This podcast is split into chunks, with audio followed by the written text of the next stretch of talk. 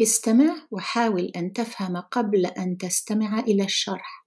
Listen and try to understand before listening to the explanations. The text is in the description. النص في الوصف.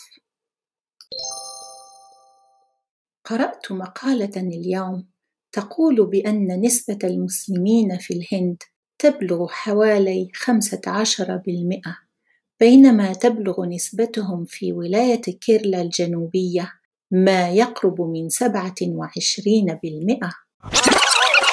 قرأت مقالة. I read an article. اليوم today تقول بأن that says that نسبة المسلمين في الهند the percentage of Muslims in India تبلغ حوالي 15% reaches about 15%.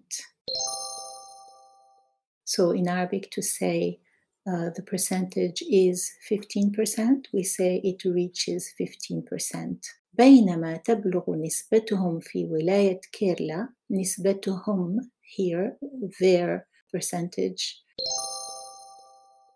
hum here refers to whom to the Muslims right تبلغ نسبة المسلمين so in order to avoid repetition we're using a pronoun here to replace المسلمين بينما while بينما تبلغ نسبتهم في ولاية كيرلا الجنوبية in the southern province of Kerala Wilaya is a state or a province. Any uh, subdivision within a country can be called a wilaya. Usually it's an administrative subdivision.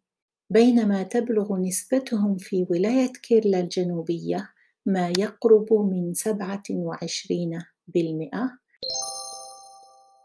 يقرب من sounds like قريب right قريب means close opposite of بعيد ما يقرب ما here is not a negative ma it's a relative ma meaning that which is close to 27% الذي يقرب ما here could be replaced by الذي a relative pronoun ما يقرب من 27%